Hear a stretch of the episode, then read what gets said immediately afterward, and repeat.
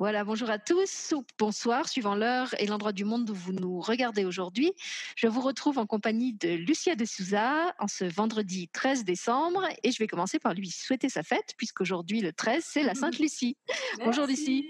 Bonjour, merci, merci beaucoup. Alors, on vous retrouve avec euh, Lucia, que vous avez pu découvrir dans une première vidéo où elle vous avait parlé de son parcours de maman et aussi professionnel et de tout ce que ça lui avait permis de d'amasser en fait comme connaissance et surtout comme expérience dans le domaine euh, de l'éducation. Et après cette présentation, cette, euh, première mise en lumière, on s'était dit qu'on vous referait de petites vidéos plus courtes sur des thèmes précis. Alors pour cette deuxième vidéo, on a eu envie de vous parler du rythme d'apprentissage et plutôt des rythmes d'apprentissage, mmh parce que ce qu'on voudrait vraiment mettre en avant, c'est que chaque enfant a son rythme propre euh, en termes d'apprentissage dans tous les domaines, que c'est important de respecter ce rythme propre autant que possible. Euh, et comme le disait euh, Lucia en caméra off, c'est quelque chose qui commence très tôt puisque ça commence déjà dans la mmh. toute petite enfance. Donc je lui passe la parole pour qu'elle vous dise ce qu'elle a envie de vous partager à ce sujet. Oui, c'est exact. Donc, euh, ma phrase à moi, c'est vraiment que chaque enfant son, doit vivre à son rythme, quoi, à ses besoins. Il n'y a pas deux enfants euh, pareils au monde. Donc, euh, voilà, les enfants, ils devraient tous grandir euh, à leur rythme.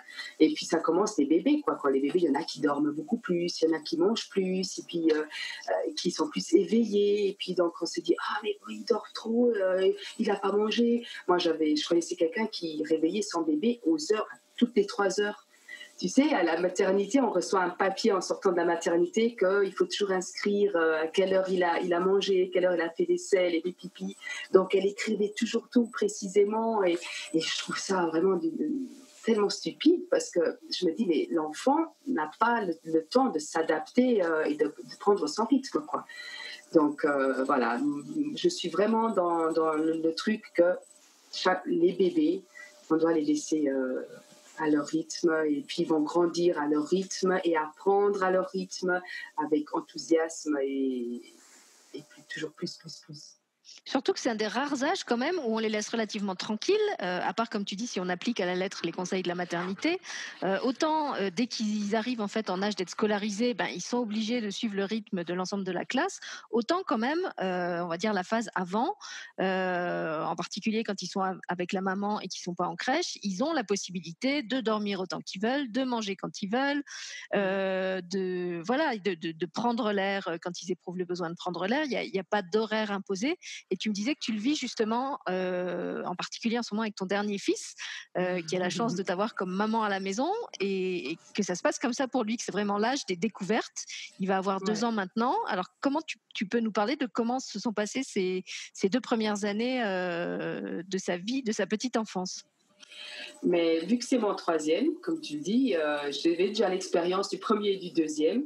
Et donc, j'ai voulu faire différemment parce que même si j'avais aussi été à la maison avec le premier, euh, voilà, j'appliquais quand même certaines règles, comme dans beaucoup de familles, quoi, euh, des, horaires et des, règles. Et donc, euh, j'ai compris avec les années que je me, suis, je me, sens plus à l'aise avec cette façon de faire. Et donc, avec mon dernier, j'applique vraiment le bien-être de l'enfant, tout d'abord, et puis des parents aussi. Donc, euh, dès la naissance, euh, je l'ai laissé à son rythme. Toujours cette, euh, ce, mot, c'est voilà, quand il se réveillait, le laisser se réveiller quand c'était son moment à lui, le, manger pareil. Donc, je l'allaitais. Donc, il y avait des fois où il, il mangeait plus, d'autres où il mangeait moins il y avait des fois où ça durait très longtemps et d'autres où ça durait moins longtemps. Et puis c'est vrai que j'ai mon mari qui m'a beaucoup soutenu là-dedans, donc j'avais cette expérience que j'ai pu euh, expérimenter. Je précise d'ailleurs, puisqu'on parle de l'allaitement, que tu l'allaites toujours. Hein, il a presque deux ans. Là aussi, tu aurais pu décider, maintenant il est assez grand, stop l'allaitement. Et non, puisque lui éprouvait le besoin d'aller encore au sein. Alors évidemment, il, prend aussi de la nourriture solide. Il n'est pas mmh exclusivement allaité. mais tu lui as laissé aussi cette possibilité de se sevrer lui-même et tu lui as pas, toi, imposé à quel moment ça devait arriver. Oui, moi, je ne veux pas le lui imposer, mais bon, euh, les, regards de l'extérieur et les critiques de l'extérieur, elles sont bien présentes hein, et euh, elles pèsent. Donc, euh, il faut déjà être sûr de soi, chose qu'avant, je n'étais pas non plus. Mais aujourd'hui, voilà, je, je, suis sûre de moi. Et pour moi, c'est tout naturel c'est le cycle naturel. J'ai du lait pour mon enfant, donc je veux le lui donner. Après, il y a des mamans qui, ne veulent pas ou qui n'y arrivent pas, ça c'est autre chose. Mais voilà, si une maman ne veut pas, c'est son besoin à elle aussi. donc, elle, elle, est bien là-dedans. Et donc, c'est bien aussi. Il ne faut pas aller à l'encontre de, ses envies. Et je pense que la maman et l'enfant, de toute façon, ils sont toujours en, en harmonie. Donc, euh, ce que la maman veut, l'enfant le, ressent aussi, et puis euh, ça fait un équilibre, quoi. Ça fait qu'il n'y a pas souvent une frustration derrière. Si c'est bien, euh, si c'est bien établi, non, je suis d'accord avec ah, toi. Je pensais que j'étais plus en ligne. Si, si, tu es toujours en ligne. Je t'écoutais euh, et je me, je me, rappelais justement comment ça, ça s'est passé pour moi. Alors pour moi, c'est un petit peu plus ancien puisque mon fils euh, va maintenant euh, avoir 12 ans. mais c'est vrai que je l'ai allaité comme toi pratiquement jusqu'à 2 ans et en me mettant pas de limite ni à lui ni à moi. moi, j'étais comme toi, j'avais encore du lait. Je sentais que j'étais fatiguée, donc effectivement, j'avais commencé à lui donner en parallèle la nourriture, de, la nourriture solide parce que je remarquais bah, que c'était trop fatigant sinon pour moi euh, parce qu'il puisait mmh non-stop euh, dans mes réserves. Donc mmh voilà, à deux ans, il, pouvait quand même absorber autre chose euh, que du lait et, on avait commencé d'ailleurs bien avant. Je crois que c'est à partir de neuf mois ou un an qu'on a commencé à lui proposer. Alors d'abord de la nourriture solide, mais il en voulait pas encore. finalement après, on alternait les tétés et des biberons avec du lait bio en poudre parce que moi j'arrivais plus en fait à produire assez de lait pour couvrir ses besoins. Et puis petit à petit, on a introduit la nourriture solide en purée et puis après en morceaux. mais il a continué à demander le sein, mais de moins en moins. Donc je crois que de, plusieurs tétés par jour. On, avait juste, enfin, il avait juste gardé la tétée au réveil et la tétée pour s'endormir le soir. Voilà, pareil pour moi aujourd'hui. Voilà. Après, il y en a une des deux qui a sauté. Alors, je sais plus laquelle est, est partie en premier, si c'était celle du réveil ou celle du soir. Je crois que c'était le soir. Euh, et puis petit à petit, en fait, il, n'a plus demandé. Donc ça s'est vraiment fait de mmh manière euh, naturelle. Euh, et pour moi, ça arrivait bien aussi parce qu'effectivement, je sentais que mon corps physique était, était fatigué de, produire tout le temps pour deux et que c'était aussi le bon pour moi, le bon moment pour moi que ça s'arrête. Voilà, et ça s'est fait naturel naturellement, je pense. Et donc, voilà, je pense en arriver aussi un jour à là, parce que autour de soi ou même euh, dans le monde entier, il n'y a pas trop d'enfants qui, à 15 ans ou à 10 ans, euh, euh, sont encore allaités. Donc, à un moment donné, arrive le, jour où ils sont sevrés. Et puis, tu sais, avec, le, avec mon premier, je n'ai pas réussi à l'allaiter.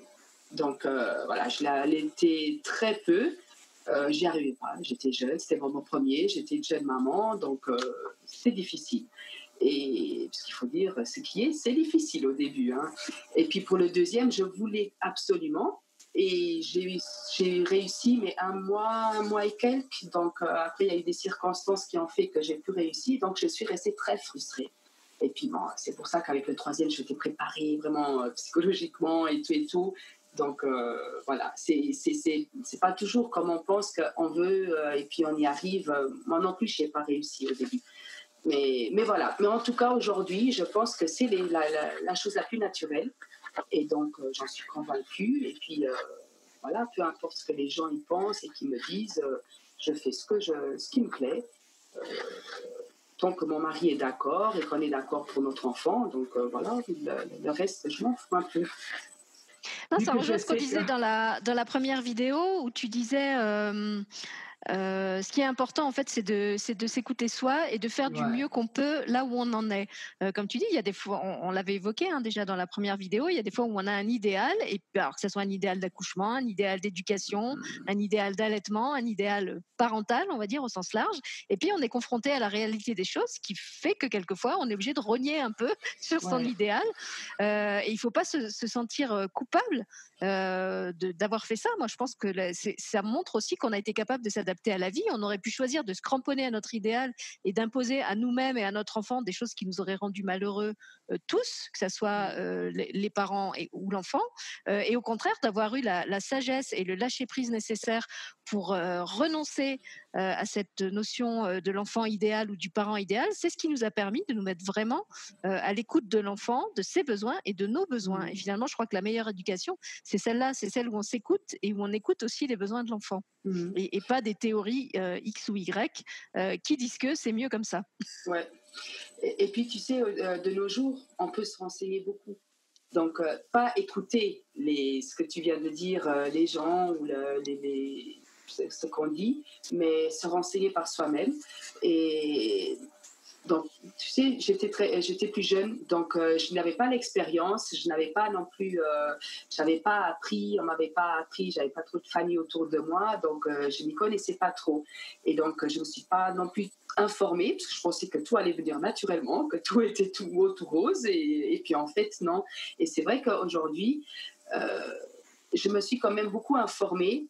Je me suis beaucoup renseignée, j'ai beaucoup lu là-dessus. Et donc, euh, je savais déjà plus ou moins où je mettais les, pieds, tu vois, euh, que ce soit dans, euh, plusieurs choses, dans l'éducation et dans l'allaitement aussi.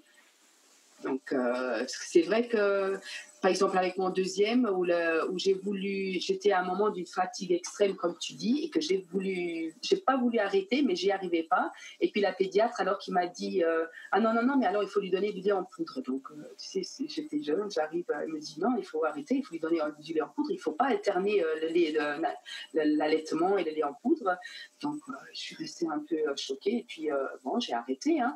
et puis ça m'a donné une frustration je suis restée frustrée. Et puis aujourd'hui je l'aurais plus fait parce que ou, je l'aurais fait quand même si j'aurais été vraiment fatiguée, j'aurais quand même alterné avec le lait en poudre et l'allaitement, et puis jusqu'au jour où je, serais mieux, et puis j'aurais continué l'allaitement, mais tu vois, j'aurais pas arrêté radicalement. Et euh, donc, quand on s'informe et quand on essaie d'avoir des renseignements et, tout ça, donc euh, on sait où mettre les pieds et puis euh, on n'abandonne pas aussi vite, ou on n'écoute pas trop les, les infos qu'on nous donne. Alors, ça, c'est donc pour ce qui se passe euh, dans la petite enfance, mais évidemment, cette question du rythme de l'enfant, elle va continuer à se poser euh, tout au long de, sa vie, j'ai envie de dire, hein, même, bah euh, hein. même dans l'adolescence et, à l'âge adulte.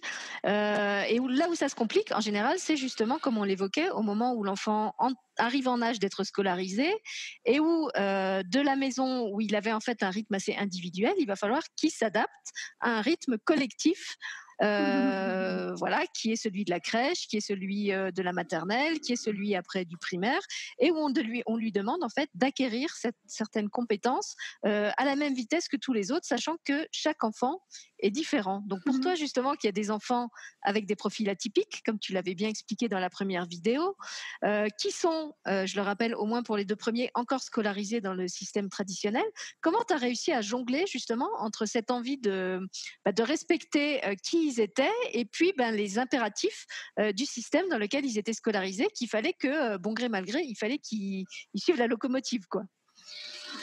Écoute, je suis plein dedans. Hein. Donc, euh, pour mon dernier qui a deux ans, je ne sais pas trop comment je vais, je vais faire, mais j'appréhende parce que j'ai pas envie de, justement qu'on le mette dans un, un moule.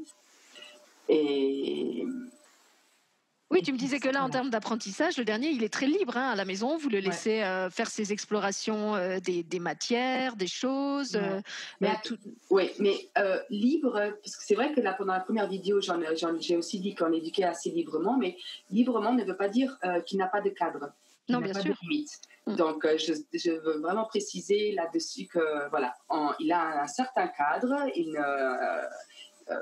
un certain cadre et des limites et que voilà, une éducation libre ne veut pas dire qu'il fait tout et n'importe quoi et qu'on le laisse tout faire. Non, non, non, absolument pas.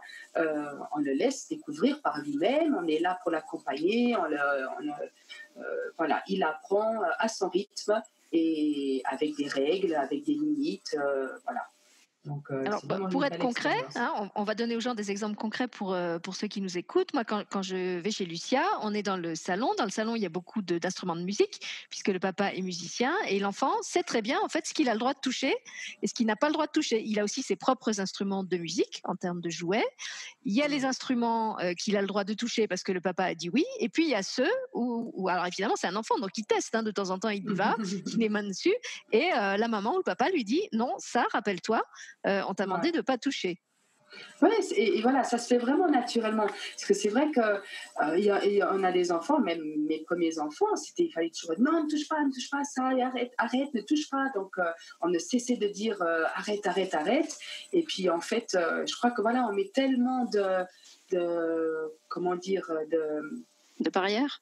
Voilà, tellement de barrières. On veut tellement que tout soit parfait, qu'il fasse les choses bien et tout, que ce n'est plus naturel, quoi. Et là, c'est vrai qu'avec le, petit, voilà, il est assez libre, donc euh, il sait ce qu'il peut toucher, ce qu'il peut pas toucher. Ça ne l'intéresse même pas de toucher euh, à des choses qui ne sont pas intéressantes euh, à la base. Donc, et puis, il n'y a pas grand-chose de toute façon qu'il ne peut, qu'il ne peut pas toucher. Parce que même quand c'est à la cuisine, la vaisselle, donc il aide à ranger la vaisselle, il aide à, à prendre des les ustensiles, les, les, les, assiettes. Donc, euh, il est toujours prêt euh, à aider. Donc, euh, c'est magnifique. Et donc, les enfants, ils font vraiment partie de, de, la vie, même si c'est des, des, petits. On, est, on est des adultes et on pense que voilà, ils sont pas, ils savent pas ou ils doivent apprendre, alors qu'ils apprennent naturellement à nos côtés. Oui, ça c'est assez culturel. Hein. Si on regarde ce qui se passe euh, dans les pays scandinaves, ils sont beaucoup moins euh, précautionneux que nous. Ils donnent à leurs enfants des, outils, des couteaux, des, les enfants euh, bricolent beaucoup plus tôt que chez nous. quand ils sortent en pleine nature, les enfants ont le droit de faire des choses dangereuses mmh. que nous, on, enfin que nous, on jugerait dangereuses. ils grimpent très haut aux arbres, ils peuvent manier des scies. Donc c'est une éducation complètement différente. pour en revenir à cette histoire de, de liberté de permissivité. Je, voulais dire quelque chose, j'ai perdu le fil maintenant. Euh, je ne sais plus, j'ai perdu. J'avais quelque chose qui venait, mais je, l'ai perdu. Euh, ça me reviendra peut-être après. Euh... Parler des autres pays à qui les enfants ils étaient assez libres. Oui, voilà. En fait, je me disais que souvent, ce qui se passe, et en particulier, en particulier quand c'est le premier, c'est que je crois qu'on projette sur l'enfant nos propres peurs de parents. Et c'est pour ça, en fait, qu'on lui interdit plein de trucs. On a peur qu'il se blesse, on a peur qu'il casse, on a peur qu'il abîme, euh, on a peur qu'il tombe. Et, c'est pour ça, en fait, qu'on est tout le temps dans le oh, ne fais pas ci, ne fais pas ci, ne fais pas ça, et, qu'on lui pose des limites. Et il y a notre éducation aussi, les traditions. Donc, euh, je pense que tout ça fait beaucoup. Parce que des fois, on a envie de faire comme nous, comme on veut. Et puis on se dit, mais non, attends, il faut faire quand même comme ça et comme ça. Euh, euh, qu'est-ce qu'on va dire sinon? Et, je pense que ça joue aussi et puis ça euh, marche pas. Ça, ça, marche pas. On a, on a toutes les deux vécu un exemple euh, assez parlant. C'est, vous savez, les fameux coins en plastique qu'on achète pour mettre sur les meubles qui ont des angles, hein, les, les, les, coins du lit, les coins des placards, euh, les meubles bas où l'enfant peut se cogner. Donc voilà, en, bon parent, on achète tous ces fameux coins qui se mettent sur les coins des meubles piquants, pointus. et alors, je sais pas votre enfant à vous, mais que ce soit mon enfant ou celui du ciel, le jeu le plus amusant qu'il a trouvé, c'est d'arracher les coins parce que c'est trop drôle on peut les enlever. Donc voilà, on les a achetés pour les mettre en sécurité. Et lui, ce qui fait son plaisir, bah c'est d'enlever le coin, parce que c'est marrant, c'est comme un Lego, hein, ça se monte, ça se démonte. Donc on, remet le coin, que aussitôt il va aller rechercher et re-enlever. Et puis un jour, il va tomber, il va se prendre pour de bon le coin euh, sans la protection, il va se faire mal. Et puis par la suite, il se rappellera que euh, ce truc-là, c'est dangereux et qu'il faut faire attention quand on s'en hein. approche. On dirait qu'ils sont attirés par. Euh, on, met les barrières exprès et puis ils sont attirés par. Tu sais, il y a aussi ceux pour fermer les tiroirs. oui, puis il y a les euh, cache-prises, et puis il y, a plein de choses. Mais les, les, les, fermetures des tiroirs, ça c'est vraiment, ils sont attirés par, par, par ça, alors qu'il euh, y a plein d'autres choses, mais il faut vraiment aller sur ce truc. Nous, on n'en a pas mis. Alors, euh, c'est vrai que pour les autres, j'en ai, ai partout, et là, j'en ai, ai pas mis. Et j'en ai, hein, mais je me dis, oh, je vais les mettre, je vais les mettre, mais bon, après, je les ai toujours pas mis. Et puis ça va. Hein, et là aussi, c'est culturel parce que quand on voit comment sont élevés les enfants dans, je sais pas, en, Asie ou en Afrique, euh, alors euh, ils se traînent dans la terre toute la journée, ils mettent les doigts à la bouche, euh, les coins pour mettre sur les meubles, évidemment, il y en a pas. D'ailleurs, il y a beaucoup moins de meubles, ça simplifie aussi les choses. Mais en fait, ils, n'ont pas toutes ces peurs et toutes ces projections de qu'est-ce qui va arriver si. Tu vois, j'ai mmh l'impression qu'ils ont aussi cette, culture de, laisser les enfants beaucoup plus libres dans leurs explorations, que ce soit dans la nature, dans la maison, euh, même corporelle. Tu vois, c'est aussi des pays où, l'enfant a le droit de se toucher, a le droit de toucher le corps des autres. Chez nous, euh, oulala, là là, il y a un âge, euh, tout de suite, ça devient suspect. et, d'avoir cette liberté, en fait, ça, hum, bah, ça fait qu'ils sont pas élevés dans la peur, je trouve. Oui, c'est comme tu dis, c'est vraiment toute une histoire de, notre société, quoi, du regard que euh, euh, qui est posé sur, euh, sur les parents, sur l'enfant. Et c'est très lourd. Donc, comme tu dis, dans d'autres cultures, ce n'est pas comme ça, mais c'est vrai que chez nous, autour de nous, c'est comme ça. Et puis, donc, comme j'ai dit, notre éducation aussi et, toutes les traditions font que, voilà, on veut bien faire et donc on, il faut, on, fait comme ça et que comme tu dis, dans d'autres cultures, ça fonctionne très bien. Et puis les enfants, ils sont, ils sont ils ont l'air heureux quand même. Bon, c'est vrai, pas partout, partout, mais euh, en, gros, quand on laisse quand même l'enfant, même de bébé, comme tu as précisé, de bébé, euh, l'enfant, il s'épanouit de, de, de, lui-même, que ce soit physiquement, dans la motricité, à toucher, à découvrir, à se, il, est stimulé par tout ce qu'il y a autour de, lui. Et dans notre société, on, on surstimule les enfants. Alors, soit on interdit, euh, donc on le prive de, certains stimuli justement, soit au contraire on surstimule avec cette fameuse euh, comment dire logique de compétition hein, qu'il faut qu'il soit performant, il faut qu'il sache faire. Euh. Oui, et puis tous les gadgets électroniques, tous les jouets qu'il y a de nos jours pour les bébés. Attends, il y en a de 0 à 3 mois, de 3 à 6 mois, de 6, de 6 mois à 9 mois, et ainsi de suite. Quoi. Donc, Alors qu'on sait que c'est pas bon, hein. tous les neuroscientifiques le disent et le répètent que c'est très mauvais pour un enfant et pour son système neurologique de l'exposer.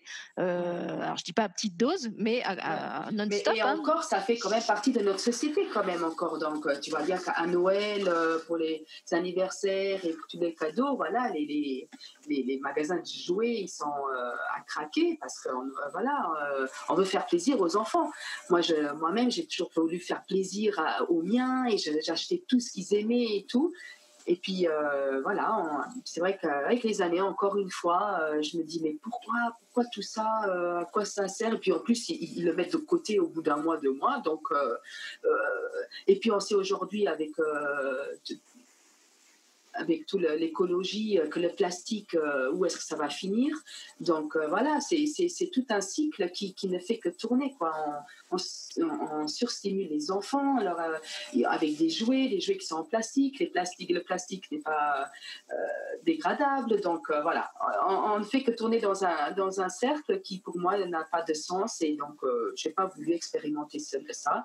Et donc, voilà, des, bébés, on l'a laissé pour les jouer aussi assez librement où euh, il joue avec euh, ce qu'il a, que ce soit des cailloux, il a des jouets, quoi, il a des jouets, mais c'est vrai qu'on ne, ne, lui en achète pas euh, d'énormes en, grosse masse pour qu'il puisse jouer tout le temps, tout le temps. Et en plus, les, enfants, on leur achète des jouets, des jouets, ils s'en foutent des jouets. Je sais pas si tu, mais si tu te rappelles, la plupart de nos enfants, ils, ont toujours plein de jouets, plein de jouets, et puis moi, je me souviens bien du, Alors, je crois que c'était le, premier Noël euh, de mon fils. Il, donc, il est, il est, né en janvier. Donc, son, premier Noël, il avait à peine euh, un peu moins d'un an. Il avait 11 euh, mois. et je me souviens très bien de ce premier Noël parce qu'en fait, tout ce qui l'intéressait, c'était les papiers cadeaux. En fait, ce l'intérieur des papiers cadeaux, ça, l'intéressait absolument pas. Lui, ce qui l'intéressait, c'était de déchirer les papiers. Donc, en fait, pendant toute la soirée de Noël, il a joué avec les papiers, qu'il a poussé, qu'il a froissé, qu'il a déchiqueté.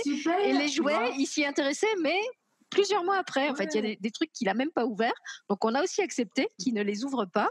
Euh, et par contre, il les a redécouverts après, quand il était aussi plus mmh prêt à jouer, à jouer avec ces trucs-là, euh, qui étaient mmh plus euh, adaptés à son âge. et son Noël à lui, ça a été déchirer les papiers. Voilà. C'est super si tu vois, tu vois, euh, c'est très stimulant, naturel, euh, mais très naturel, parce qu'il y a, y a le bruit du papier, il y a, y a le, toucher, il y y a tous les, les sens. Puis les textures, hein, il y a des papiers brillants, il y a des papiers craft, il y a les, les, espèces de petits rubans là quoi autour. Et le bruit que ça fait, donc ah, c'est super ça pour un enfant, donc euh, c'est magnifique.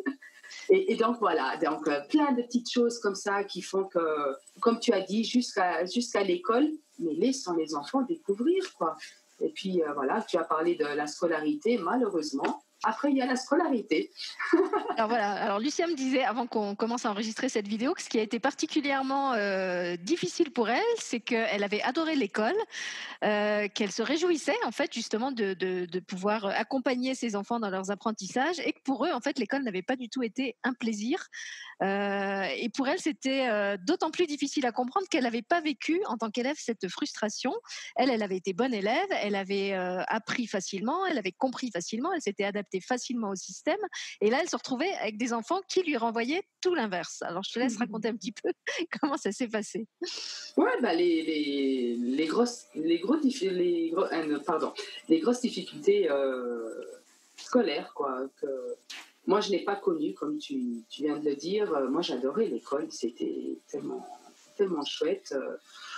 Je n'ai pas vraiment eu de difficultés. Et puis, c'est vrai que, bah, avec les miens, dès le premier, hein, oui, tu as eu l'inverse, puisqu'en fait, tu racontais dans la première vidéo que tu en as un qui a développé une phobie scolaire.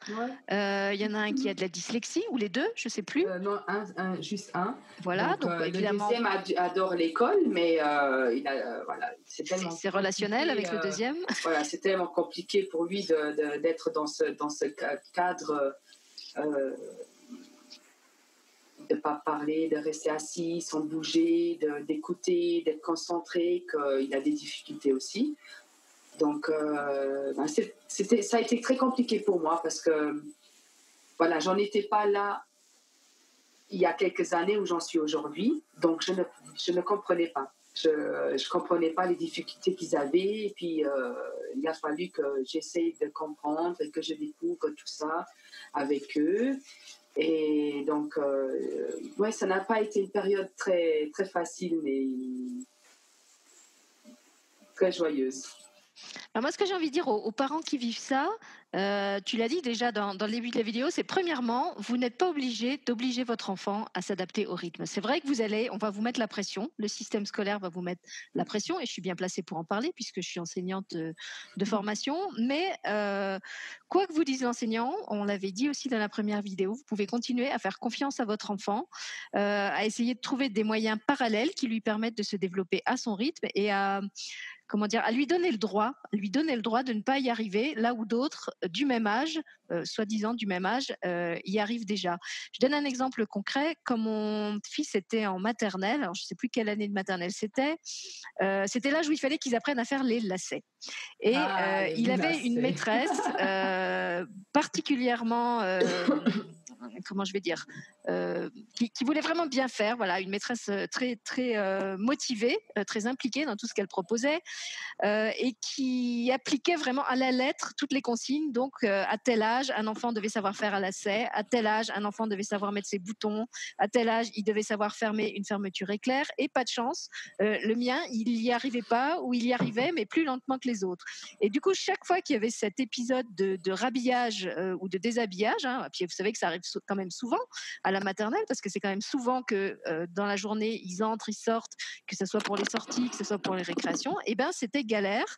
Euh, la maîtresse stressait parce que mon fils était toujours en retard. Mon fils stressait parce qu'il voyait qu'elle euh, attendait qu'il finisse et qu'il n'arrivait pas à finir. Donc comme il était stressé, il était encore plus lent.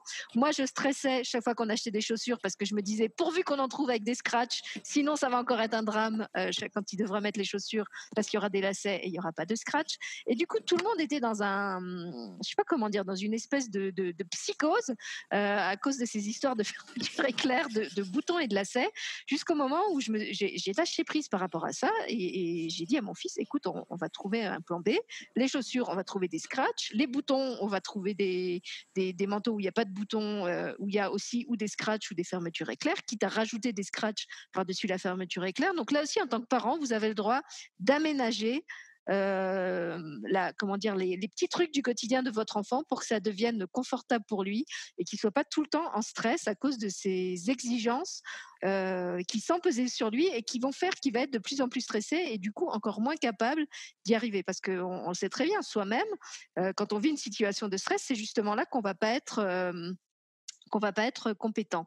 Donc il y a eu cette histoire de stress avec les, les, boutons, les chaussures, etc. Et puis c'est allé tellement loin que après coup, la maîtresse nous a convoqué, le papa et moi, en disant écoutez, je pense qu'il faut faire voir votre fils par un psychologue. Il est beaucoup trop angoissé, il est beaucoup trop nerveux.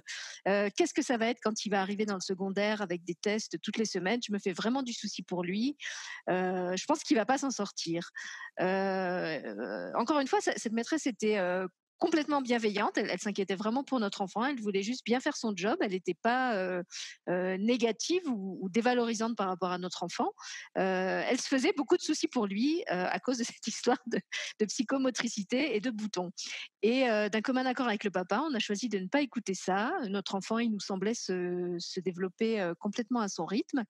et on, on, a fait le choix en fait de ne pas l'emmener chez le psychologue, de lui faire confiance et petit à petit, effectivement, euh, au fil de sa scolarité, il a réussi euh, à son rythme à apprendre à mettre les boutons, à faire les lacets, euh, à refermer les fermetures éclair des pantalons, parce qu'en plus les garçons ils ont souvent des pantalons.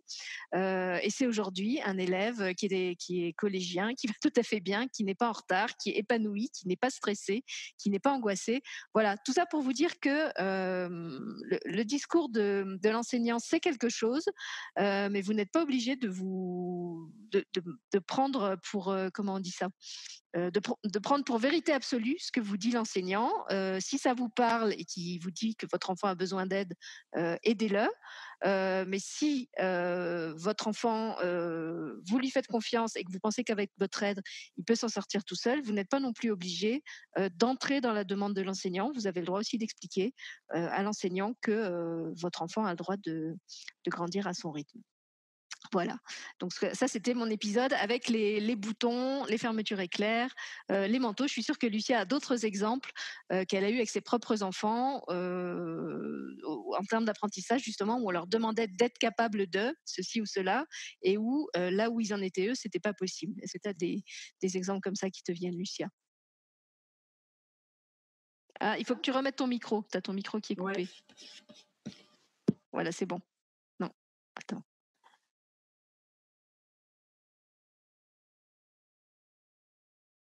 Établir le son. tu m'entends? Oui, oui, ça y est, vas-y. Ah, parce que j'ai été coupée, je t'ai pas entendu en fait. Vas-y, continue. Ah, alors non, oui, pardon, tu n'as pas entendu la question. Je disais que toi, tu as sûrement eu aussi des exemples avec tes enfants de situations où l'enseignant te disait euh, il n'arrive pas à faire ceci ou cela, euh, et à l'âge où il est, il devrait être capable de. Et comment on fait dans ce cas-là en tant que maman, en tant que parent, pour négocier entre euh, ben, les capacités de l'enfant et la demande de l'enseignant. Donc moi, j'ai donné mon exemple par rapport aux, fermetures éclairs et aux boutons, mais je suis sûre que toi, avec euh, la dyslexie et alors, tu as fait quoi? Parce que j'ai pas entendu. tu écouteras en replay, là, on va, on va continuer à enregistrer. D'accord, parce que oui, non, c'est vrai que moi, j'ai connu que ça, hein, donc ils étaient tout le temps en décalage, donc il faudrait vraiment que j'aille chercher, c'est par rapport à la lecture, donc où on me disait qu'il ne, ne, lisait pas encore alors qu'il devrait déjà apprendre à lire, alors que l'autre c'était inverse, l'inverse. Donc il disait déjà trop bien alors qu'il devrait savoir d'autres choses. Et puis, oui, quand ils étaient plus petits, comme tu as dit, les lacets, les fameux lacets, ça c'était. alors ça, c'est. Je crois qu'on devrait bannir les chaussures à lacets. Avant 16 ans, il ne devrait pas y avoir de chaussures à lacets. Moi, j'ai acheté avec le scratch. C'est, on dit ça comme ça, le scratch? Oui, oui, le scratch. Donc, euh, alors moi, j'évitais les lacets quand il y avait piscine ou gymnastique ou les, des, trucs comme ça. J'évitais tout ce qui avait lacets.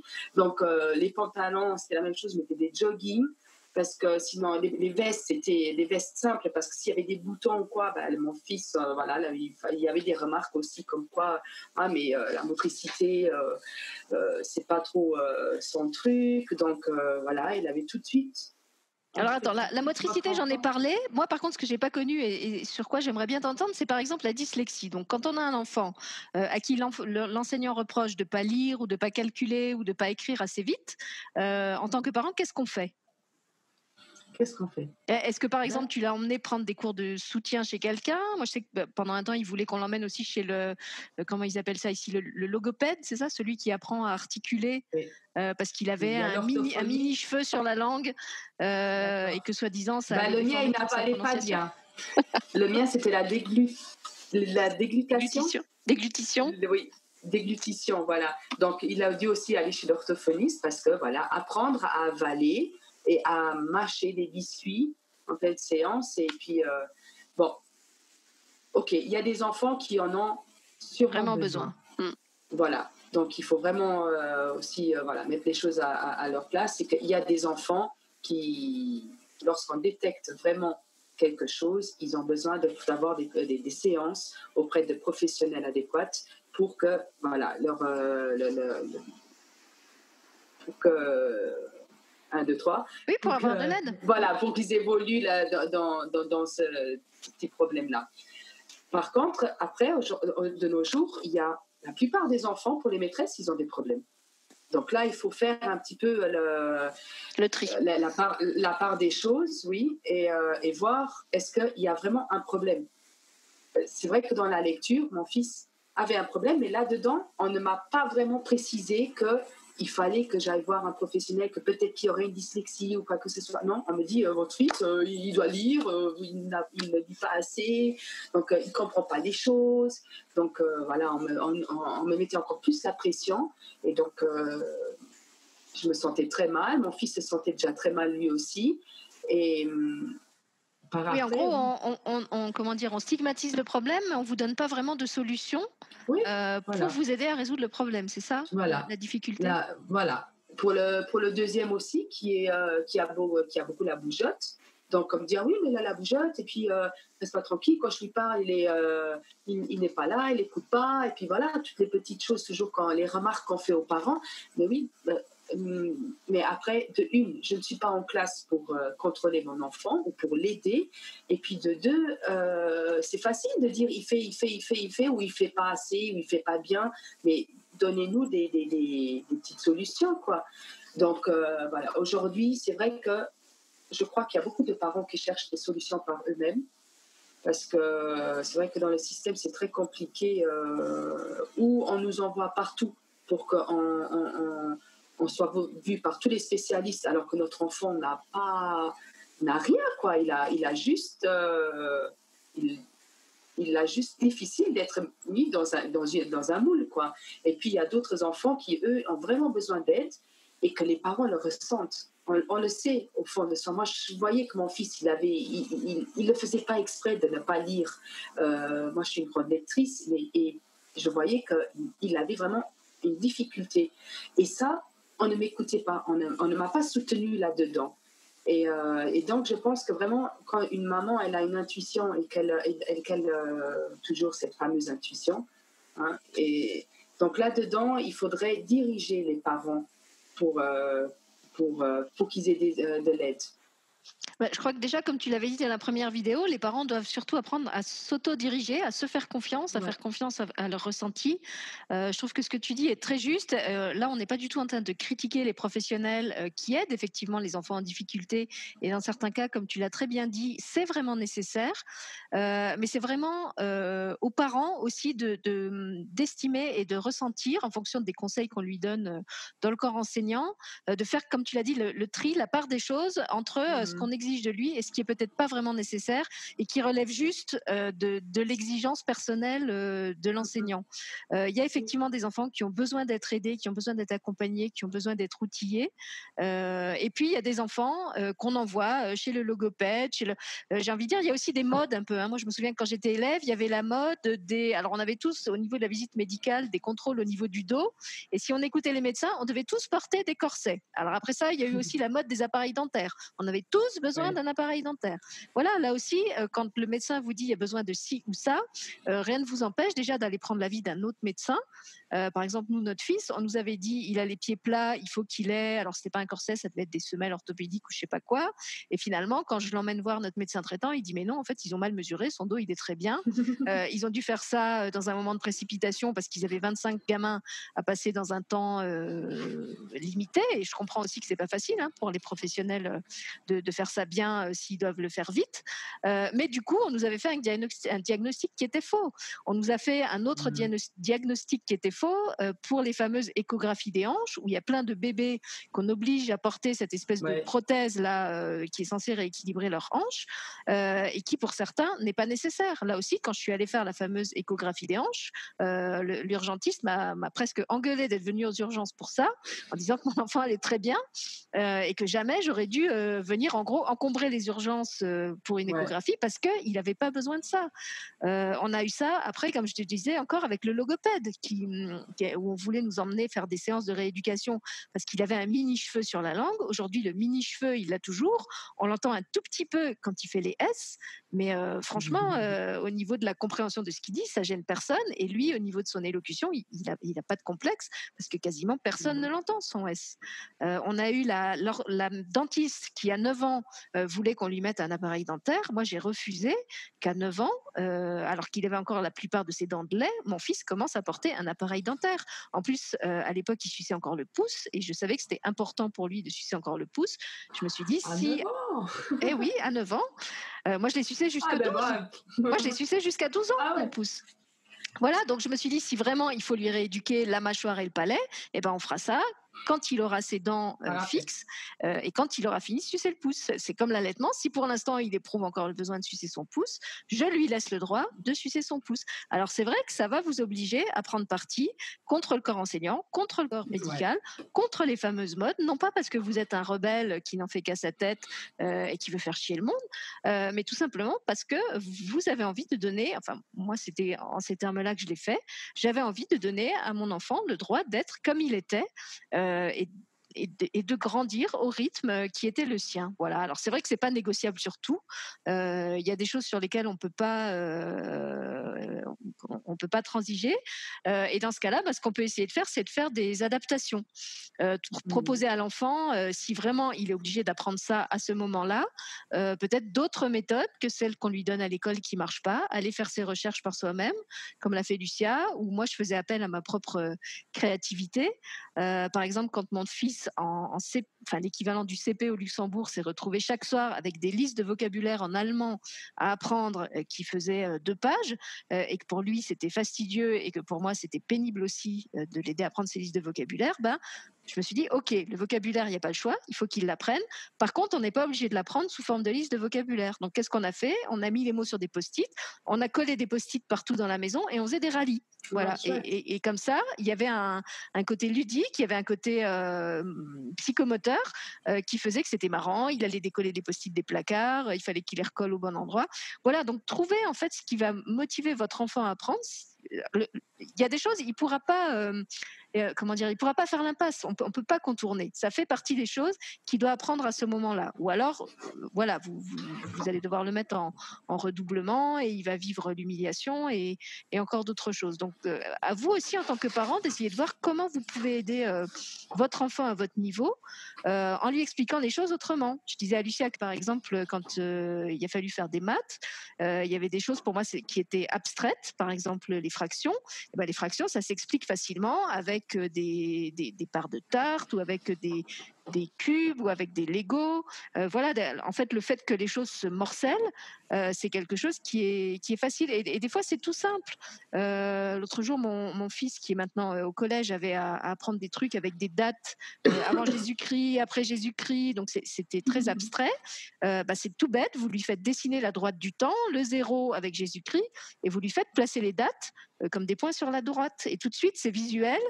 il est actif au lieu d'apprendre des choses théoriques. Et et ça va l'aider à mémoriser et à comprendre ce qu'il fait. En fait, c'est ça souvent le truc, c'est de, de donner du sens aux apprentissages pour que Mmh. l'enfant euh, ait envie d'apprendre et qu'il comprenne ce qu'il fait, qu'il comprenne ce qu'il fait et à quoi ça lui sert d'apprendre ça. Mmh Euh, moi, c'est vraiment ce que, ce que m'ont appris les, les enfants en difficulté avec lesquels j'ai travaillé 10 ans, c'est que si un enfant ne comprend pas euh, pourquoi on lui demande de faire quelque chose, alors soit c'est pour le plaisir, à ce moment-là vous jouez sur le ludique, soit vous le motivez en lui montrant que cette compétence va lui permettre de faire quelque chose qu'il a envie d'apprendre à faire.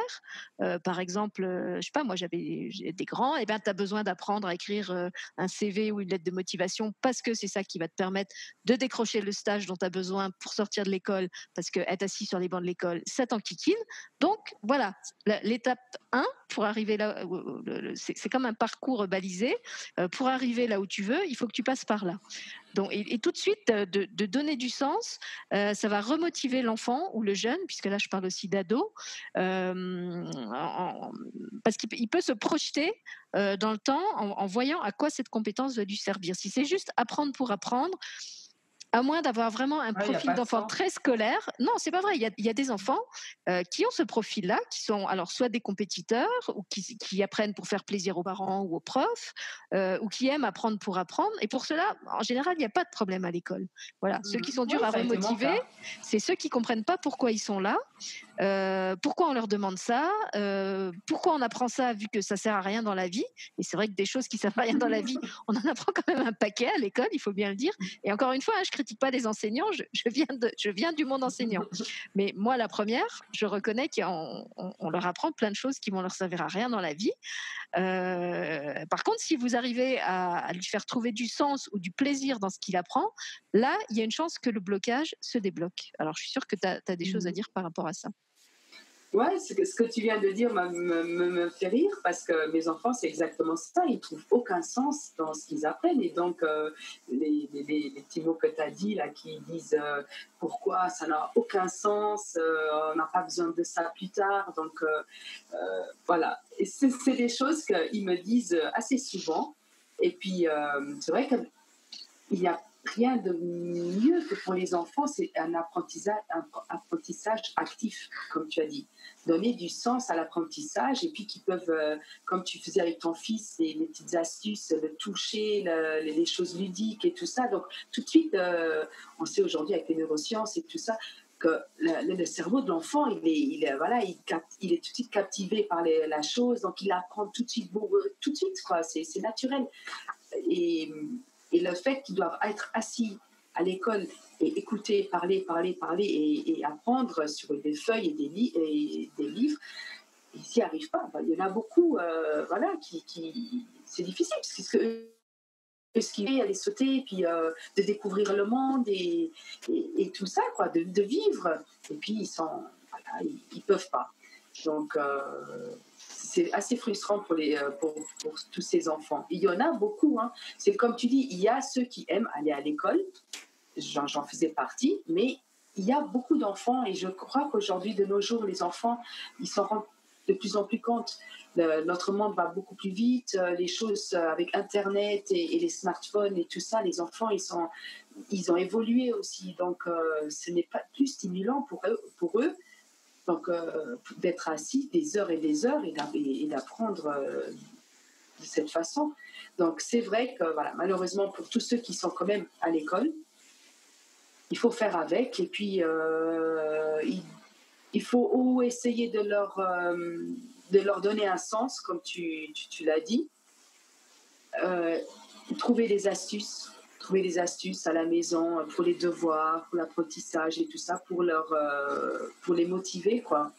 C'est la seule solution. C'est la seule solution. Ou, bah, si on ne peut pas les changer d'école pour mettre dans des écoles privées ou dans d'autres méthodes pédagogiques, il nous reste pas beaucoup de solutions. Donc, Mais comme tu euh, dis, au moins leur proposer autre chose euh, pendant le Ouais. temps où ils sont à la maison. Parce que c'est vrai que quelquefois, en tant que Ouais. parent, on croit bien faire, euh, en, par exemple, alors, au moment des devoirs, en les obligeant à nouveau à rester calmes, à rester assis, parce qu'on se dit c'est de ça qu'ils vont avoir besoin quand ils seront à l'école, et c'est ça qu'on exige d'eux. Donc, il faut que je. en- comme si on entraînait un animal un peu. hein, il, il doit apprendre à sauter, donc il faut que je le fasse sauter. Eh ben non, parce qu'en fait, l'enfant, il a déjà une journée euh, d'école dans les bottes où on l'a obligé à rester assis, à écouter, où on lui a dit ne crie pas, ne saute pas, pas, ne cours pas. Donc si encore, en rentrant à la maison, on lui interdit de courir, de sauter et de crier, il en peut plus. il y a un moment, il, a quand même besoin de, sortir toute cette vitalité qu'il a, en, qu'il a en lui. Euh, je repense à mon fils, la, première année où il était au primaire, euh, où, ben, le primaire, c'est une année où il faut vraiment qu'il s'applique. Ils écrivent beaucoup, ils sont obligés d'être assis, on leur demande beaucoup d'attention. En plus, pour lui, c'était dans une langue étrangère, donc il y avait aussi l'apprentissage linguistique. Euh, voilà, je savais que s'il n'avait pas son heure, on va dire entre 4 heures où il sortait de l'école et 5h30 où on commençait les devoirs, où il pouvait se défouler, aller au parc, sauter, gratter dans le bac à sable, mais c'était inhumain quoi de, le faire rentrer à la maison et de l'obliger à nouveau à s'asseoir en disant ah non, il faut faire des devoirs tout de suite parce que sinon après tu vas être fatigué et tu n'auras plus la concentration nécessaire. Il y a un moment où il faut que le gamin il puisse, il puisse respirer, il puisse lâcher du lest et pendant les devoirs, vous n'êtes pas obligé de lui imposer les conditions euh, de la classe. Il peut apprendre ses leçons vautrer sur le canapé. Il peut apprendre, euh, en plus maintenant les jeunes arrivent très bien à faire ça. Euh, nous, on ne le comprend pas en tant que vieux, mais il peut apprendre ses leçons avec sa musique dans les oreilles ou avec la télé qui marche. moi, c'est un test que j'ai fait plusieurs fois avec mon fils. Ça, m'énervait qu'il ait la télé qui marche en même temps qu'il prétendait apprendre. Donc après, quand je le questionnais, je me disais de toute façon, je vais bien lui prouver qu'il a rien retenu. Et eh ben si, il avait tout retenu. Donc c'était moi qui était qui était dans le faux avec mes, mes préjugés de vieille et d'enseignante. Donc euh, voilà, mmh si, vous constatez que votre enfant il a trouvé sa façon à lui de se rendre l'apprentissage euh, agréable, euh, voilà, laissez-le apprendre. je me souviens d'une maman qui faisait l'école à la maison et qui disait Mon fils, c'est limite s'il fait pas le poirier quand il apprend ses leçons, il est comme ça, il fait le pont sur le canapé, la tête en bas. C'est comme ça qu'il aime apprendre. Voilà, si à la maison il a droit de le faire, permettez-lui de le faire. Ouais, c'est vrai que c'est pas mal ça. C'est vraiment euh, quelque chose de très positif parce qu'on pense de nouveau les choses traditionnelles. Euh, c'est pas facile pour nous les parents non plus. Mais c'est vrai que si les enfants, en fait, ils, préfèrent être couchés par terre et d'étudier comme ça, ou voilà, tout ce que tu as dit, ou plein d'autres euh, d'autres façons, bah, voilà, on devrait les, les, les laisser s'ils apprennent à ce moment-là. Donc à la maison, il faudrait vraiment, comme tu dis, nous faire confiance, leur faire confiance et que si après on voit qu'ils ont quand même appris, bah, c'est l'essentiel. Parce que c'est pas évident pour les parents non plus en fait. Euh, tu sais, tu parlais des enfants qui venaient de, l'école et qui avaient besoin de bouger et tout et tout, et puis euh, après il y avait encore des devoirs. Bah, pour les parents en fait, aussi, tu sais. Euh, ils travaillent toute la journée, et puis euh, c'est pas facile non plus pour eux. Et puis ils arrivent à la maison, euh, il y a encore les devoirs à faire, et puis il y a la, il y a, la, il y a la maison, il y a le manger, il y a, tout ça, il y a la vie de la maison. Et, le fait de faire encore des devoirs pendant une demi-heure, trois quarts d'heure, voire une heure, même plus, euh, c'est pas très, très chouette pour eux. Donc, forcément, on rentre dans un, comment dire, dans un, un cercle vicieux? Un cercle vicieux parce que les parents, ils arrivent, ce qu'ils voilà, veulent, c'est que les enfants fassent leurs devoirs. Et donc, euh, en mode traditionnellement, donc l'enfant, il, s'assoit, il fait ses devoirs. Et puis, euh, si l'enfant, il commence un peu à, gigoter ou à sauter ou, à faire des pauses, bah, le parent, il se dit, euh, voilà, il veut vite qu'il finisse ses devoirs pour pouvoir faire vivre la vie de, de maison. Quoi. Et voilà, il y a des parents qui veulent bien faire. Je pense que voilà, beaucoup, beaucoup de parents veulent bien faire. Et moi, j'en faisais partie aussi. Donc, euh, c'est vrai que c'était. Euh, on rentre à la maison, on fait les devoirs, euh, on étudie rigoureusement et tout ça et tout ça. Et avec le temps, mes enfants qui n'étaient pas du tout, qui, qui, qui, étaient des grands rebelles, m'ont fait en fait découvrir tout cet autre côté, tu vois c'est, on va dire, grâce à eux que j'ai découvert toute cette éducation alternative et de, lâcher le, de, de, l'Est et, et de leur les faire confiance, en fait. C'est, parce que sinon, j'en serais encore aujourd'hui à, à, à, me taper la tête contre le mur parce que ça ne fonctionnait pas, quoi. Et je oui, pense et puis... que voilà, il y a beaucoup de parents qui, qui veulent bien faire, mais il faut essayer de trouver euh, un équilibre. Avec l'enfant, je crois qu'on n'a plus de connexion. Si, si. Tu m'entends? Oui. Ok. Allez. Oui, donc euh, moi je pense qu'effectivement, ce qu'on peut faire pour aider l'enfant dans, dans les cas où il est obligé de rester dans ce système euh, avec lequel il a du mal, c'est alors lui proposer autre chose à la maison, qu'au moins à la maison il respire et qu'il ait des moments où il arrive à prendre euh, avec plaisir, parce que c'est quand même ça aussi qui tue l'envie d'apprendre et, qui crée les phobies scolaires, c'est quand l'enfant est, dégoûté d'apprendre euh, parce qu'en fait, le, le plaisir d'apprendre pour lui n'existe plus. En fait, il est vraiment associé à quelque chose euh, de, de pénible, il est associé à de l'échec, il est associé à de la frustration, et du coup, il n'a plus du tout envie euh, de faire des efforts. Donc ça, c'est vraiment le plus le pire j'ai envie de dire. C'est quand on est déjà au, stade euh, au stade final de la de, la non envie d'apprendre. Euh, et après aussi essayer de trouver des choses qui correspondent au profil de votre enfant. Euh, si c'est un enfant qui a besoin de beaucoup bouger ne l'obligez pas à apprendre assis ou si, si par exemple il a du mal avec la graphie.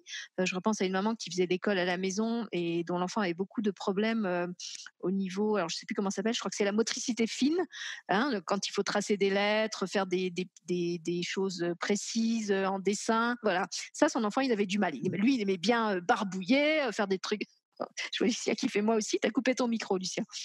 Donc, euh, avec ça, son enfant avait du mal. Et donc, il a fallu qu'elle euh, lui donne des, pistes euh, pour développer sa motricité fine, mais autrement. Donc, par exemple, puisque le crayon, pour lui, c'était quelque chose de pénible par rapport à ce qu'il vivait à l'école, elle lui a fait faire des choses. Alors, elle, elle cousait beaucoup. Donc, il se mettait à côté d'elle et puis il faisait des choses avec du fil. Il lui enfilait le fil dans les aiguilles. Voilà, elle lui a appris les gestes précis autrement. Si votre enfant aime bricoler, bah, je sais pas, faites-lui faire des choses qui, développent sa motricité fine, euh, en plantant des clous, en, alors, je sais pas, moi je suis pas bricoleuse, donc j'ai pas, j'ai pas d'exemple précis, mais je suis sûre qu'il y a des choses qu'on peut trouver. Oui, euh, plein de choses, plein d'astuces, plein d'idées sur Internet. Hein, oui, mais il faut que ça corresponde au profil de l'enfant. C'est sur ça que je voudrais mettre l'accent. Il, y a plein de choses, oui, mais euh, comme tu l'as dit toi-même, chaque enfant est unique, mmh. et c'est à toi en tant que parent de trouver quelle est justement la stratégie d'apprentissage qui va lui convenir à lui, quitte à l'inventer toi-même euh, si tu ne trouves pas sur Internet. Internet, c'est bien, mais des fois, c'est aussi toi en tant que parent qui va trouver euh, le truc euh, parce que tu connais ton enfant, tu sais ce qu'il aime, mmh tu, sais l'univers qui l'amuse. Euh, voilà. Alors, je, vais donner un, exemple euh, pour, vous faire comprendre de quoi je. Alors, c'est pas exactement par rapport au profil de l'enfant, mais c'est pour montrer comment on peut rendre euh, attractif quelque chose qui ne l'est pas. une année, mon fils avait une gastro et donc il y avait plein de choses qu'il pouvait pas manger. Il était frustré parce qu'il était obligé de manger tout le temps du riz et en plus il devait rattraper les devoirs qu'il n'avait pas eu à l'école. Donc en fait, qu'est-ce que j'ai fait? Comme à l'époque en famille on regardait Colanta, et eh ben on a joué à Colanta. Donc j'ai fait cuire du riz puisqu'il pouvait manger que ça. Je l'ai servi dans des coquilles Saint-Jacques comme ça. On était comme à Colanta sur la plage et je lui ai demandé de compter. Alors je sais plus si c'était le nombre de coquilles que je lui amenais. On a fait des maths en fait avec la coquille Saint-Jacques et le riz. Et comme ça c'était ludique, c'était marrant. Il avait l'impression qu'on faisait un jeu et euh, j'ai réussi à lui faire apprendre. Alors je sais plus ce que c'était, si c'était les opérations ou quoi ou, les fractions. Je me souviens que c'était lié à quelque chose en maths. Euh, voilà. Et en fait j'ai eu cette idée parce que je savais que Colanta avec lui c'était quelque chose qui marchait. Donc partez vraiment de, ce qui l'intéresse. Aujourd'hui, je sais que si je devais faire un truc pour le faire apprendre, je ferais avec Zelda, parce qu'il a fond dans Zelda.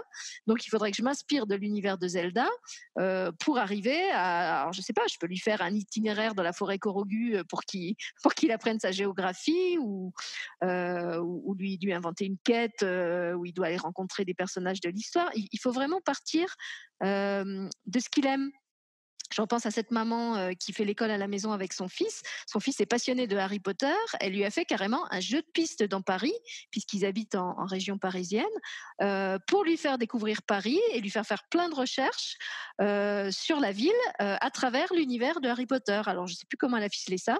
C'était sous forme de, de jeu de piste. Je me souviens qu'il avait des indices, à, des indices à trouver.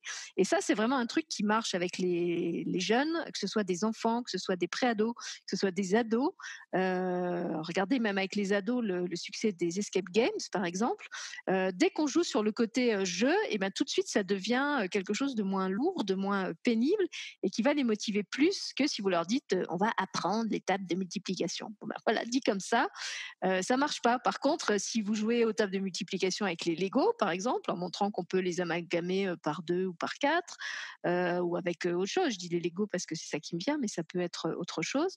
voilà, il y a plein de mmh, d'astuces en fait qu'on peut trouver mais encore une fois, je pense qu'on peut les trouver en tant que parent parce qu'on connaît son enfant, on connaît, on connaît son univers, on sait à quoi il a de la facilité et à quoi il a de la difficulté. Et il faut, comment dire, on peut s'appuyer sur ses points forts, sur ce qu'il a de la facilité à faire pour, pour l'amener vers ce qui est plus difficile.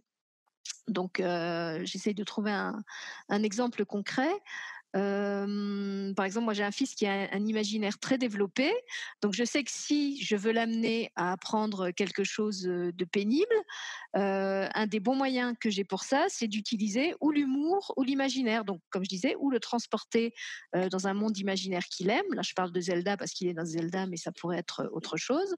ou alors mmh, stimuler son imaginaire en, en, faisant des associations de mots, par exemple.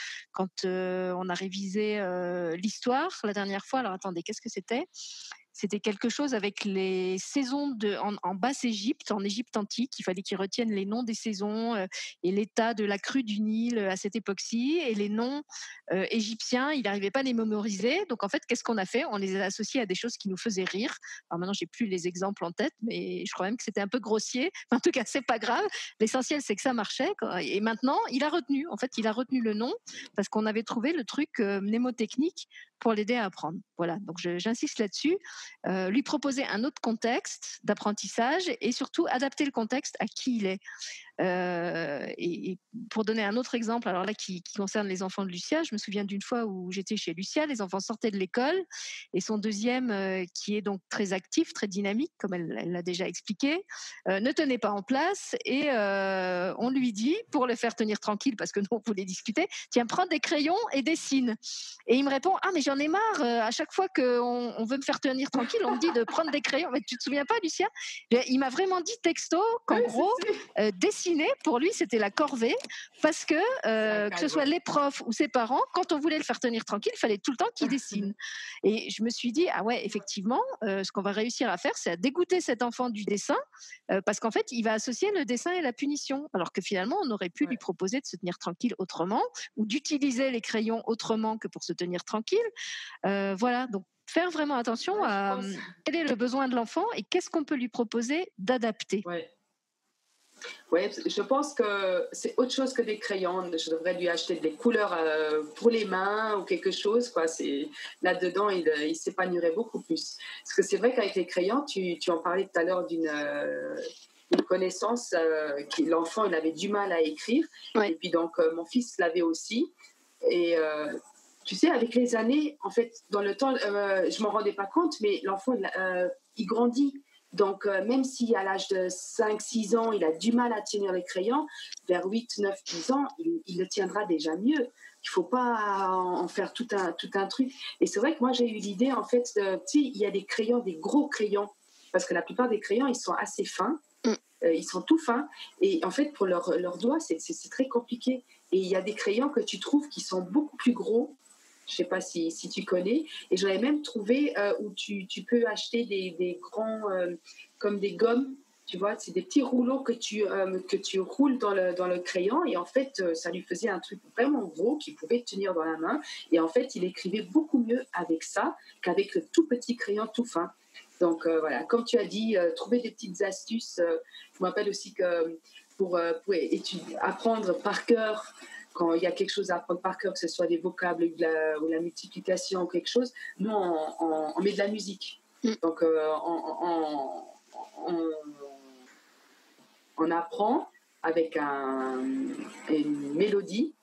Et en fait, euh, au bout de 2-3 minutes, c'est bon, ils l'ont ils, appris. quoi.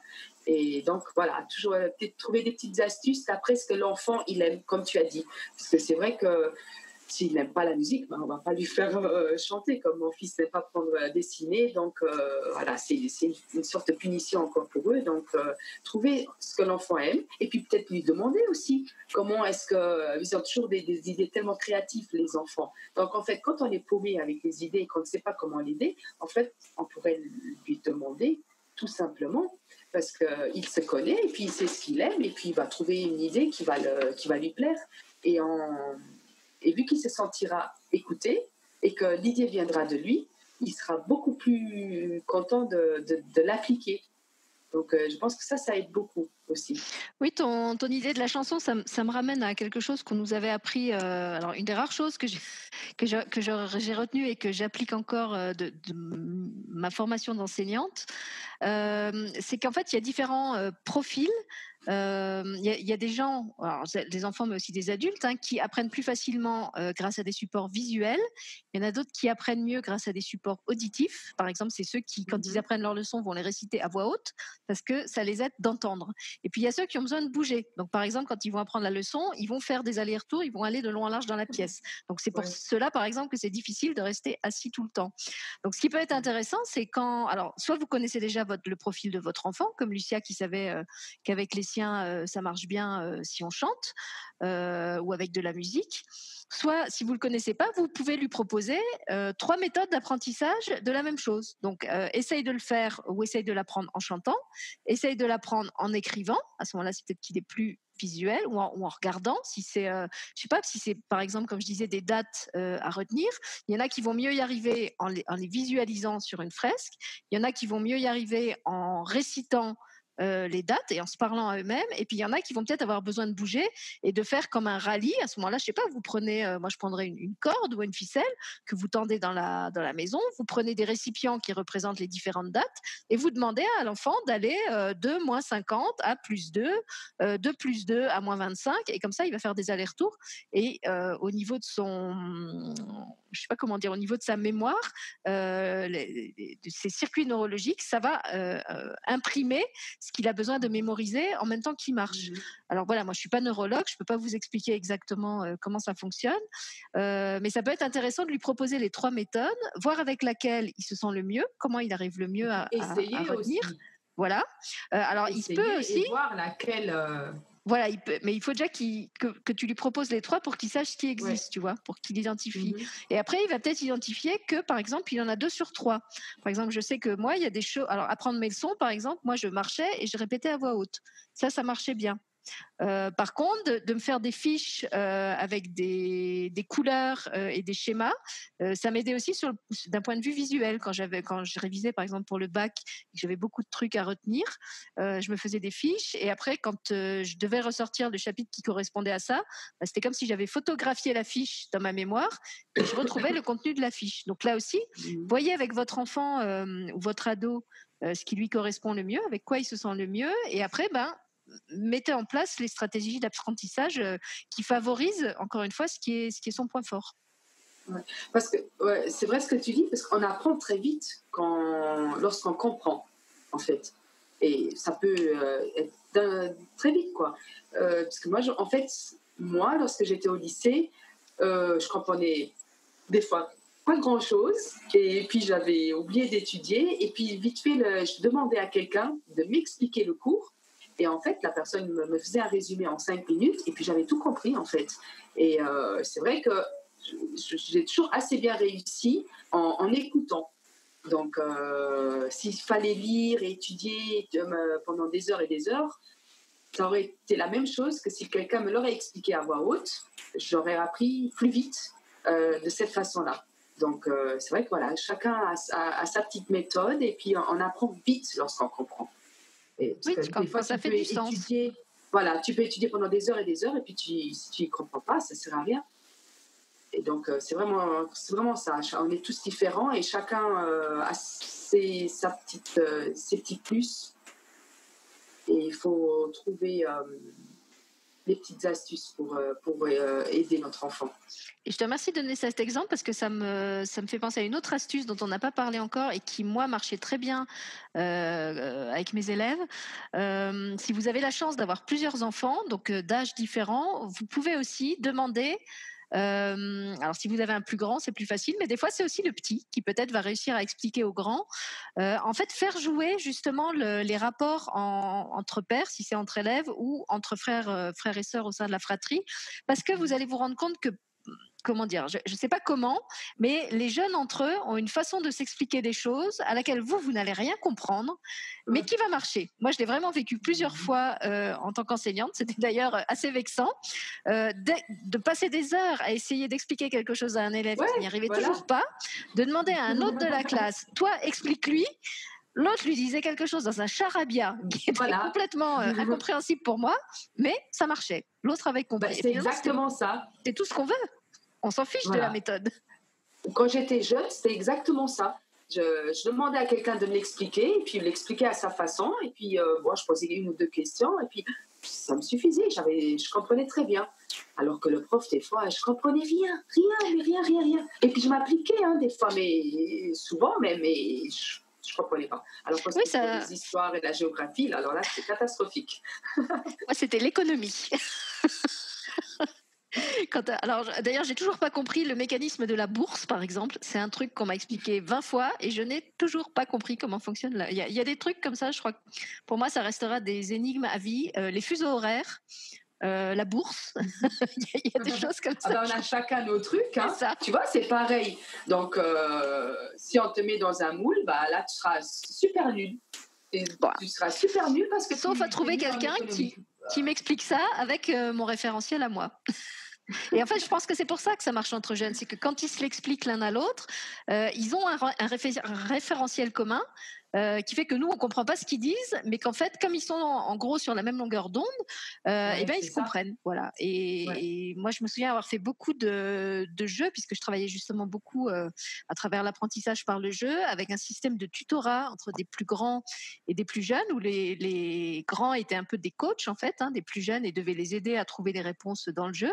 Et alors ça, c'est un truc qui marche à fond, parce que les petits sont contents, parce que c'est pas le prof qui est sur leur mmh. dos, c'est le copain ou la copine de la classe d'au-dessus. Les grands se sentent super valorisés parce qu'ils sont dans le rôle de celui qui sait, euh, et avec des élèves en difficulté comme ceux que j'avais, c'était super bon pour leur estime de soi euh, de montrer que eux aussi étaient capables et que eux aussi pouvaient aider et qu'ils n'étaient pas toujours les nuls qui n'arrivaient à rien. Euh, et, en plus, ça crée des bons rapports entre les élèves de différentes tranches d'âge. C'était quelque chose dont Lucie avait aussi parlé dans la première vidéo en disant pourquoi est-ce qu'on cloisonne toujours dans le système des, des, alors non seulement on leur demande d'apprendre tous la même chose en même temps, mais en plus euh, ils n'ont le droit d'être qu'entre enfants du même âge. Euh, alors que si on favorise les interactions entre jeunes euh, d'âges différents, et eh ben justement ils vont aussi naturellement, on revient au naturel, profiter chacun de l'expérience et des savoir-faire des savoir-faire de l'autre. Voilà. Et au lieu que ça soit un, il faut apprendre, ben en fait ils vont avoir envie d'apprendre parce qu'ils vont voir le copain ou la copine faire et ils ont envie de savoir faire aussi. Exactement comme quand vous avez avez deux enfants, le plus petit va se mettre à copier tout ce qu'il voit les grands faire, les, grands mhm. frères faire. voilà, on, sait hein, que les, plus petits apprennent plus vite parce qu'ils ont l'exemple du grand frère ou de la grande sœur. Oui, oui.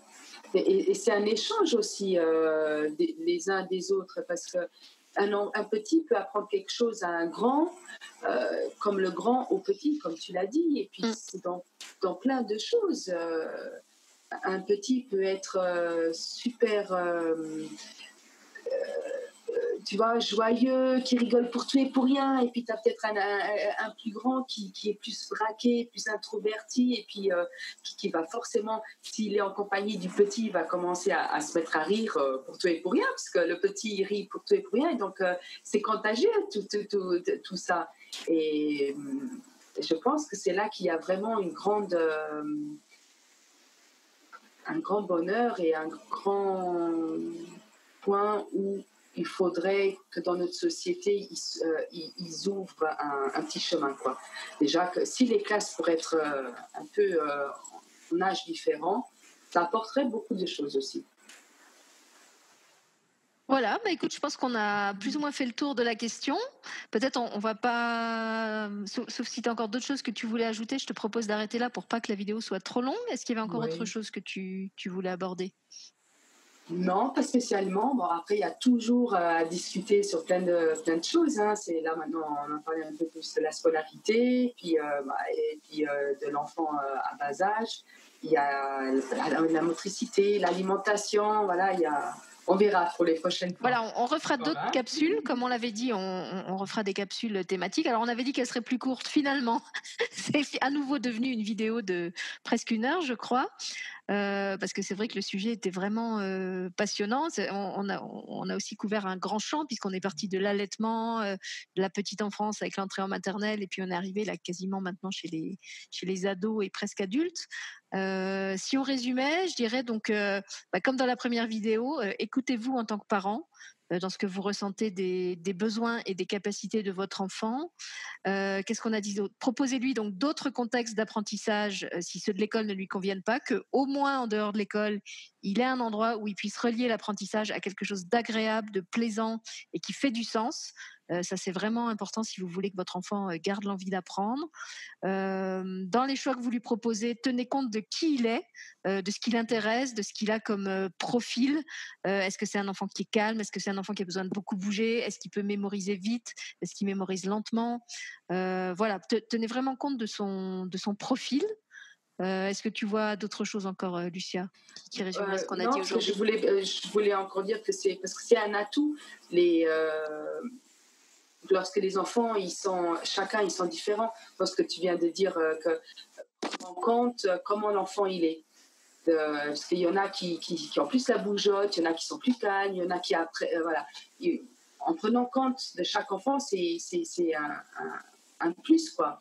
L'enfant qui, qui, a beaucoup d'énergie, mais, mais, c'est super parce que c'est contagieux l'énergie. Donc en, il, faut le prendre en compte. Alors que le calme aussi, et, donc chaque enfant est différent et chaque enfant est spécial, quoi, comme, euh, comme nous tous. On est unique. C'est une belle conclusion. Chaque enfant est spécial, chaque enfant est unique. Euh, et parce qu'il est unique, je trouve que c'est aussi intéressant, comme tu l'as dit, de, vraiment les laisser avoir des relations entre eux, euh, avec, euh, avec leurs différences, parce que c'est aussi comme ça qu'ils vont s'enrichir mutuellement. donc, autorisez votre enfant, je sais pas, à réviser ou à faire ses devoirs avec, le, le petit copain. Ils vont pas forcément être plus dissipés. Euh, au contraire, ils vont mmh s'expliquer les choses à leur manière, ils vont se marrer euh, en faisant les devoirs et du coup, ça sera euh, plus convivial. là, je vois mon fils qui est maintenant un, préado, il adore faire ça et faire, les, faire, les, devoirs avec ses mmh copains en musique. et comme disait Lucien, du moment que le travail il est fait et que la leçon elle est apprise, qu'est-ce qu'on a à dire sur la méthode qu'ils emploient? Si, si, ça leur plaît euh, d'apprendre de faire leur maths en écoutant du heavy metal, et eh ben qu'ils écoutent du heavy metal. Nous, on va s'isoler dans une pièce calme. Euh, et tout ce qu'on leur demande, c'est que la, la, leçon, à la fin, elle soit su. Donc, euh, mmh. ne projetons pas nos préjugés de, de parents, parce qu'en plus, moi, je suis parent et enseignant, donc ça fait double préjugés. et laissons-les laissons-les apprendre entre frères et sœurs, entre, tu bah, je sais pas, je pense aux, familles. Euh, toi, tu dois vivre ça peut-être avec ton petit euh, qui court un peu partout. Euh, ne, pas lui dire, ne cours pas, tu vas déranger ton grand frère qui fait ses devoirs. il a besoin de calme. ben non, s'il a besoin de calme, il peut monter dans sa chambre. S'il reste à la cuisine où il y a du bruit, c'est qu'il est bien dans ce bruit. Ah oui. Donc là aussi, il y a des enfants euh, qui ont besoin justement d'être au calme et d'être isolés dans leur chambre, et il y a des enfants qui aiment être là où il y a du monde parce qu'ils se sentent bien là. Euh, moi, mon mmh fils à la maison ne fait jamais ses devoirs dans sa chambre. Alors il y a des parents qui me disent oh quand même maintenant il est au collège, il faudrait qu'il fasse ses devoirs tout seul dans sa chambre. Ben non, il n'a pas envie.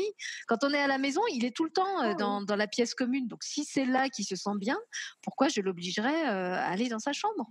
Mmh Il n'y a, a, pas un diktat qui dit qu'on doit absolument faire les devoirs dans sa chambre, si? Bah, voilà, et puis s'il y a des enfants qui aiment faire ça, ben, ben, tant mieux. Quoi. Voilà, il faut prendre vraiment en considération l'enfant tel qu'il est. Et c'est, Et s'il a envie d'apprendre euh, au parc ou je sais pas, moi je me souviens quand j'étais au lycée, je faisais toutes mes dissertations dans, dans la cafétéria du qu'est-ce que c'était? Je crois que c'était les nouvelles galeries. Voilà, je me sentais bien là. Euh, il y avait pourtant de la musique, il y avait du passage, il y avait le bruit des plateaux, mais voilà, une fois que moi j'étais dans ma rédaction, j'étais dans ma rédaction, il pouvait y avoir le bruit qu'il y avait autour, ça me gênait pas. Et quand il faisait beau, euh, il y avait un lac, donc j'allais au bord du lac et je faisais mes dissertations au bord du lac. Donc si c'est là que votre enfant ou votre ado se sent bien et s'il fait le taf, euh, donnez-lui le droit de, le faire comme il le fait. Et, comme on l'a dit, après, s'il a besoin d'aide, eh ben, proposez-lui votre aide si vous êtes en mesure de la lui proposer, ou faites appel euh, à un professionnel. Euh, et n'hésitez pas, si le professionnel en question, vous ne sentez pas en phase avec lui et votre enfant non plus, à aller en voir un autre. Vous avez aussi le droit de changer de. C'est comme un médecin. Moi, je sais que je m'oblige pas à rester avec un médecin avec qui je suis pas bien, que ce soit le, dentiste, mmh. le, je sais pas, le, gynécologue ou n'importe quoi. Si je suis pas bien avec, c'est pas possible. Donc, je, vais aller en voir un autre jusqu'à ce que j'en trouve un avec qui j'ai la j'ai la bonne euh, affinité. Donc, c'est quand même quelqu'un qui va suivre votre enfant euh, sur toute une période de sa vie. C'est important euh, que votre enfant soit bien avec lui et que vous aussi, vous vous sentiez d'accord avec lui. Voilà, exactement. C'est ce que j'allais dire aussi, que l'enfant aussi se, se sente bien avec, euh, avec le professionnel. Mm. Voilà, alors on va arrêter là. En tout cas, merci Lucia pour cet échange euh, passionnant. Merci à toi. merci à toi aussi. On espère que vous aurez plaisir à l'écouter aussi. Et puis donc, comme on l'avait dit déjà la première vidéo, si vous avez envie qu'on vous fasse des vidéos sur d'autres sujets euh, qui vous intéressent particulièrement, que ça concerne les ados, les tout petits euh, ou certaines thématiques particulières, n'hésitez pas à nous le dire euh, en, commentaire de la vidéo. Et puis, euh, je voudrais pas finir l'émission en oubliant de dire que ça y est, Lucia a créé son site. Elle nous avait promis que son site ah serait en ligne à la première vidéo. Donc ça y est, elle vient de le créer aujourd'hui pour la Sainte-Lucie. donc il s'appelle Univers Notre Cœur, comme la page Facebook. et vous pouvez aller sur le site, vous y trouverez bah, tout ce qu'elle propose. Et puis euh, le, détail de tout ce qu'on avait expliqué dans la, dans la première émission. Voilà. Merci à tous en tout cas et merci Lucia pour cette émission de ta fête. Allez, à très bientôt. Merci.